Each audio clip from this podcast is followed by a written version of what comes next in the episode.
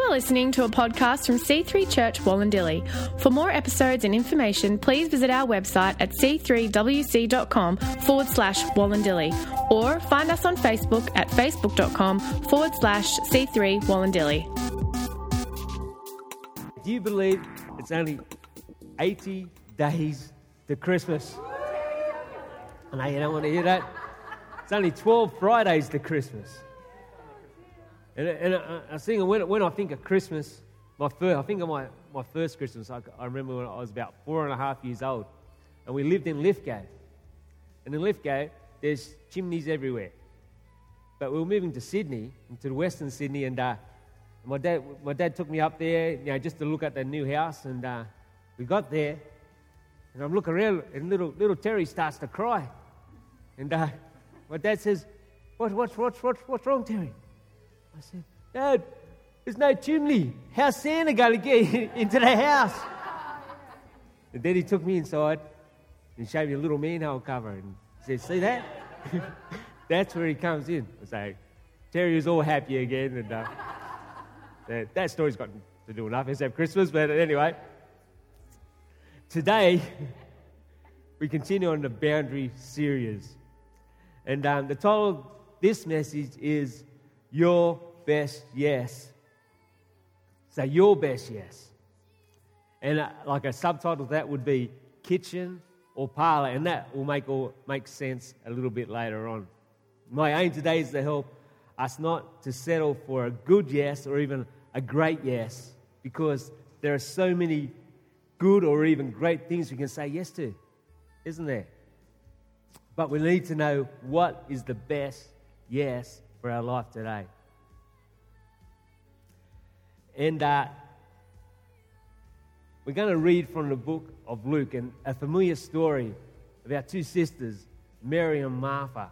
I was thinking, oh man, a girl story? I said, oh yeah. You know, I was going to change it to Bruce and Bob, you know. But we'll stick with Mary and Martha. You know, Bruce on the barbecue and Bob inside, you know. But no, we'll stick with Mary and Martha. So it says in Luke 10, verse 38, and we're reading from the Message version. It says, as they continued their travel, Jesus entered a village. A woman by the name of Martha welcomed him and made him feel quite at home. She had a sister, Mary, who sat before the master, hanging on every word he said. That Martha was pulled away by all she had to do in the kitchen. Later, she stepped in, interrupting them. "Master, don't you care that my sister has abandoned the kitchen to me? Tell her to lend me a hand." The master said, "Martha, dear Martha, you're fussing far too much and getting yourself worked up over nothing. One thing only is essential, and Mary has chosen it. It's the main course and won't be taken from her." Father, we just thank you for your word, my God. Your word is living and it's alive. We thank you when your word goes out, my God, it doesn't return void, but it accomplishes what it's sent out to do. So we ask, Jesus, do a work in our hearts today. Holy Spirit, have your way. We pray that your kingdom come, that your will be done in our lives, my God, that would say our best yes always. In Jesus' name, amen. Ooh, let me just have a zip. It's always awkward, you know, people watching you drinking water, isn't it? It's a normal sort of thing, that, yeah, that's all right. You've got to wet the whistle every now and then, don't you? That's what I say. Now, this story is not about whether Mary or Martha are right or wrong. This story is more about the best yes. Yeah, because we see in other places in Scripture where Jesus says, "Hey, religious people, just don't sit around talking about faith. Get up and show me your faith by what you do." Yeah. And then other times he tells us, "Hey, put down what you're doing. Put down your nets and come and follow and spend time with me." In just these two examples, we can see both Mary and Martha. You see, there are times to do, and then there's times to be. Hundreds of times a day we are faced with making decisions. Decisions on what we spend our time with, what we spend our effort and energy on, who we spend our time with, whether to run or not to run. That's a decision, isn't it? Well, Shakespeare said, to be or not to be. There's all decisions every day. Yeah, I've got a decision this afternoon. Am I going to watch the NRL Grand Final or not? It's a big decision. Seeing the greatest rugby league team in the history of the game was knocked out of the competition last week. It's a decision I've got to make. It's a hard one, but we've got decisions all around us. Hundreds of times a day we're faced with making decisions. And all these decisions we make every day come down to just two small words. Yes or no? If we say yes to the things that have been asked of us, or we say no to the things that have been asked of us. Maybe like me, sometimes you may struggle with what to say yes to and what to say no to. Is it a struggle for you like it is for me? Now, this morning you may be struggling with boundaries in your life because you haven't given your best yes. My hope today is to help us to say yes to the best of things and no to the rest of things. So back to the story of Mary and Martha, and we're just going to take a few points from this story. And verse 38 says, as they continued their travel, Jesus entered a village. A woman by the name of Martha welcomed him and made him feel quite at home. She had a sister, Mary, who sat before the master hanging on every word he said. But Martha was pulled away by all she had to do in the kitchen. And just a side point here. If it wasn't for Martha, because we read, Jesus entered a village, a woman by the name of Martha welcomed him and made him feel quite at home. If it wasn't for Martha, Mary wouldn't have been sitting at Jesus' feet. She facilitated the whole thing. You know, there's a time to do and there's a time to be. Which brings me to point one. Moments are loaded with opportunities. Moments are loaded with opportunities. Martha missed the opportunity. She got distracted doing something good, but not necessarily best. Martha provided the opportunity, but she missed the opportunity. Martha was pulled away by all she had to do in the kitchen. I don't know if you think about this, but how many times do we miss the moment? How many times do we miss the opportunity because there are things we just have to do? How many times do we miss it? I reckon if only we could take a simple breath, slow down, step back, we'll see opportunities all around us. Not only the opportunities to receive like Mary did at the feet of Jesus, but seeing opportunities to give to others. Yeah, maybe it's giving of a word of encouragement, a word of hope, or giving to financially to somebody in need. Maybe it's giving a simple hug or a smile. There's opportunities all around us every day. Hey, can I encourage you this morning? Let's be the ones who say yes to being present. Let's be the ones who say yes to being present. Ones who say, yes, I'm here. Yes, I'm listening. Yes, I'm in the moment. I'm not distracted. It's so easy to get distracted, I know. Yes, I'm hearing you. You know, last week, Ivana, during the week, reminded me of what I did last week. As I was watching the footy on the telly, I was right into the game, and Jesse was next to me trying to get my attention, saying, Dad. He said about 5 times. And now you got to understand that when I watch the footy, I'm right into it. I'm into the game. I'm taking every run up. I'm making every tackle. I'm blowing every whistle. I'm right into it. So you've got to understand that. And but being at the game, I was nowhere near present. I wasn't hearing. I wasn't listening. I missed a moment of sharing the game with my son. The one who was trying to share the game with me, because that's all he wanted to talk. He was talking about the game, and I wasn't even there. I was at the game. Hey, let's not miss those moments. Those moments around the dinner table, in the car. Let's not get lost in our everyday routine that we get so lost in our everyday routine that we miss the moments.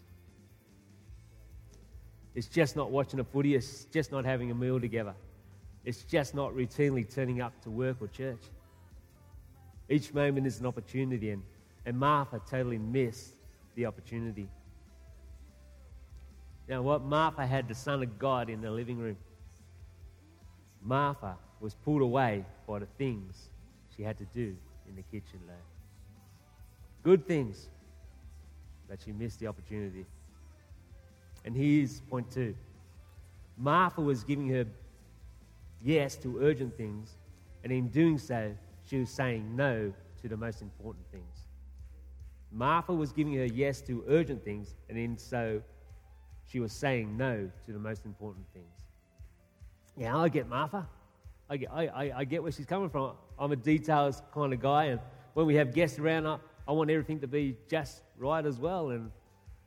But in the urgent, am I missing the important? Am I missing the why we are getting things done? You know what? And I've got to remind myself about this all the time. It's about people. It's about people. And in Martha's case, it was Jesus, the Son of God, sitting in her own living room. Martha is all overwhelmed, all because she said yes to the things that don't really matter.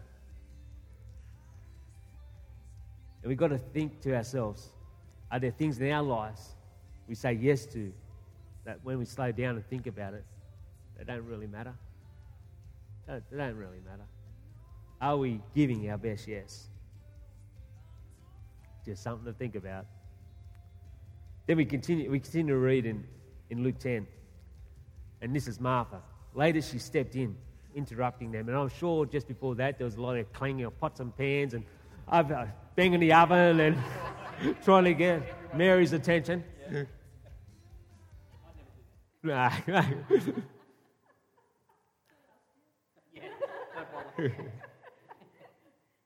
Anyway, later she stepped in, interrupting them. Master, don't you care that my sister has abandoned the kitchen to me? Tell her to lend me a hand. The master said, Martha, dear Martha, you're fussing far too much and getting yourself worked up over laughing, the things that don't really matter. One thing only is essential, and Mary has chosen it. Mary gave her best yes. It's the main course and won't be taken from her. Jesus said, Martha, dear Martha. Yeah, you might read that statement as condescending. Oh, Martha, dear Martha, you silly girl. Why can't you be more like your sister? No, I don't believe that's Jesus at all, because we know the heart of Jesus, and that's not him. It would have been more like Jesus, full of compassion and empathy, saying, Martha, Martha, I know you're frustrated and overwhelmed, and you feel like you're doing the right thing, but Mary's chose the best. Yes. And that's what I want for you too, Martha. For you to learn to say the best yes. And at that time, I also believe that this was an invitation from Jesus to Martha to get out of the kitchen and come and join him and her sister. Now, if you want to be overwhelmed and burned out, the best way to do that is to say yes to every good thing. You know, there's so many good things to say yes to. Yes to that project. Yes to that need. Yes to that overtime. That's me. Yeah, it's a good thing. Ivana loves it. Yes to that relationship. All good things and even beneficial. But then here's my third point. Good things become bad things when they push out the important things in your life. Good things become bad things when they push out the important things in your life. Important things like your spouse, your family,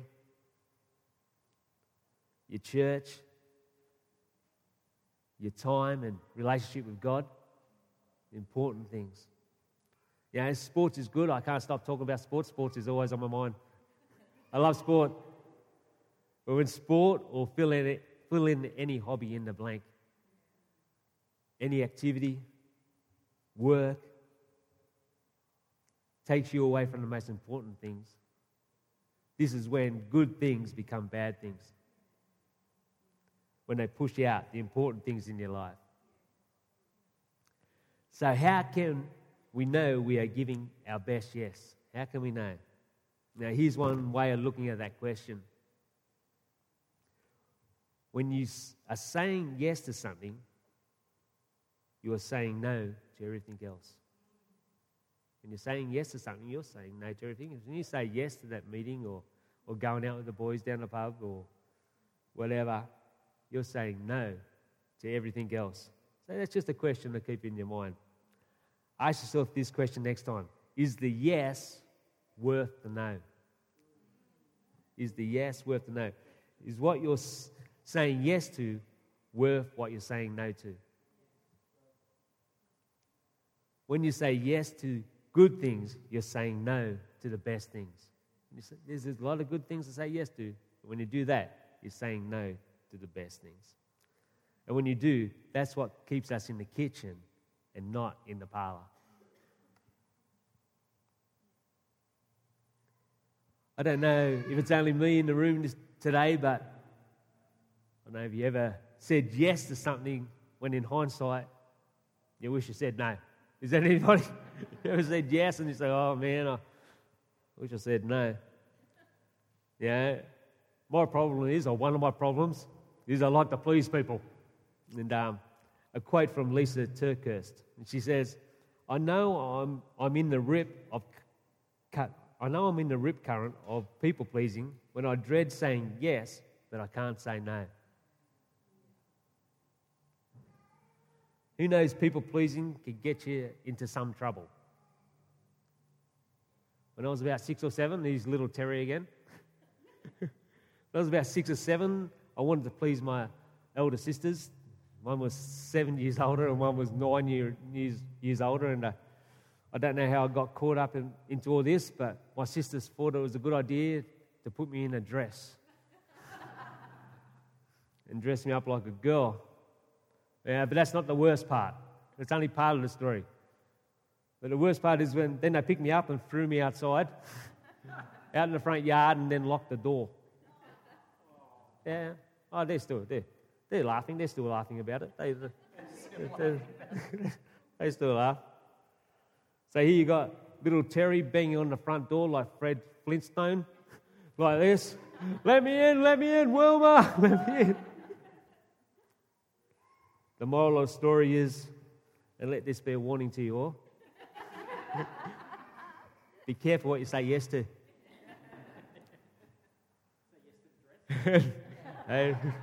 No. And is it your best yes? It's not your best yes, it might be your best dress, I don't know. Thanks for listening today. For more episodes and information, please visit our website at c3wc.com/Wallandilly or find us on Facebook at facebook.com/C3 Wallandilly.